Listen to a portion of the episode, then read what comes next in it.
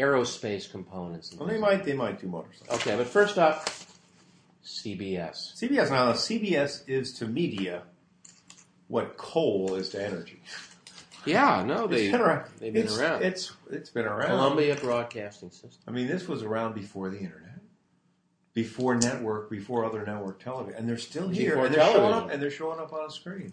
That's amazing. Well, here's the cool thing about CBS to me is that, that we had this whole internet thing, and then, companies went into the tank, but it turned out old media. There was a time when it was only the coolest, newest companies that had any street cred and internet.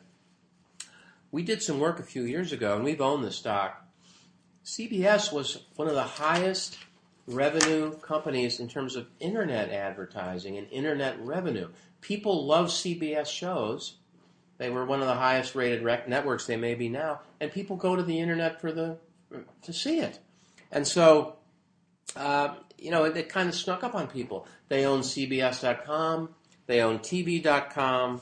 They have some other properties here that are worth mentioning that are valuable on cable and migrating to internet and mobile devices. Showtime networks, college. They have a CBS college sports network. They do a joint venture with Smithsonian Network. So they own a lot of content. And they have also, the outdoor division, which is outdoor advertising. Billboards, yeah, that's 13% of the revenue. Yeah, they have that, and then they own some local stations, typically in the biggest cities where. Now, they list one of their other business segments, and it's a big business segment. It says 17% of revenues is they provide a service called Other. And I don't know exactly what that is. It could be movies or maybe cable is listed there. I don't know. Newspapers they may own. But the thing that got this thing through the screen is basically it's 8 times EBITDA, which if I take the inverse of that is the 12.5% cash-on-cash return, meaning if we paid the price of enterprise value, that's the debt plus the equity, less the cash, the EBITDA cash flow would in effect be some kind of yield to us. Now that's before capital spending and working capital needs and things like that, but at least it's a metric that you can look at, get things to a yield. They put up a very consistent, great EBIT and EBITDA margin, Mo, in the 20s. They dipped down into the teens during the recession in 2009, but they're back in the mid-20s. Their return on assets has stayed in the single digits, which is disappointing, but I always assume that in part that's because they don't write off assets that they probably should, and there's accounting advantages to that. There's reasons they wouldn't want to. Because they can continue to get consistent write-offs and amortization or something like that. Their return on equity, again, not as great as I'd like, although they in the last couple of years are in the teens.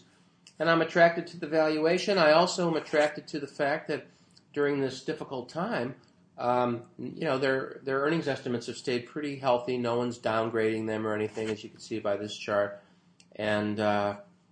And I think that they're the kind of brand, and the things they own are the brands that will endure. So when you have a treasury at 1.5 or the long treasury at 2.5, which is, as we've talked about, 40 times earnings, having something at 8 times that you think can endure, I think is a pretty good deal. And the game may not be over. I mean, you bought this, right? Did you buy it? We bought it. We bought it when it was unbelievably cheap. When you could argue in 2009, $5 or $6. It was around $3.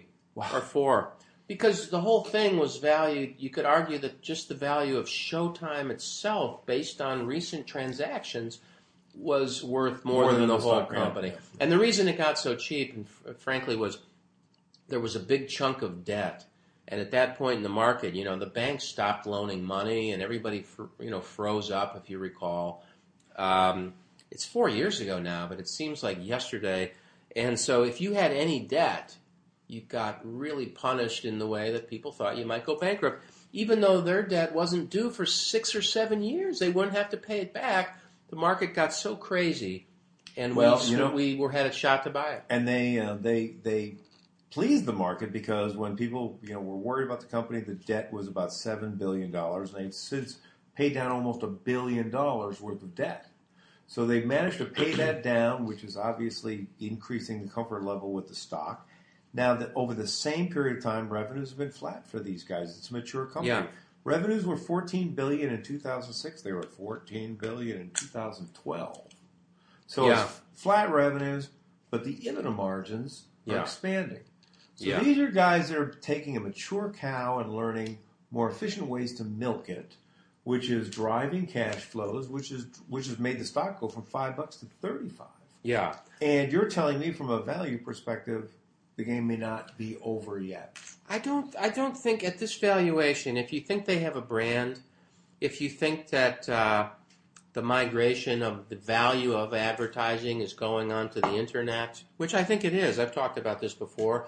You know, internet advertising didn't used to have the same value and still doesn't versus television because people were in an active mode on their computers, and so ads weren't as hypnotic, what have you, or impactful. Penetrative. Right.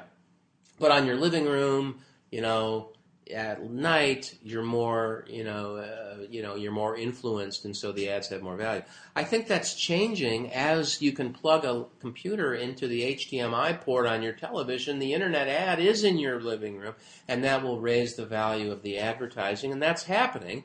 And CBS has some of the most trafficked internet sites on the internet, which is surprising to people. But which may explain the increase in the margin. That's what I'm saying. It's lower cost distribution. Yep. And their debt, you know, their debt is, let's see here. $5.9 billion. Yeah. So it's 35% debt to cap. They have been kind of paying it down a little bit here and there. Yeah. They've been paying it down pretty much every year since 2007.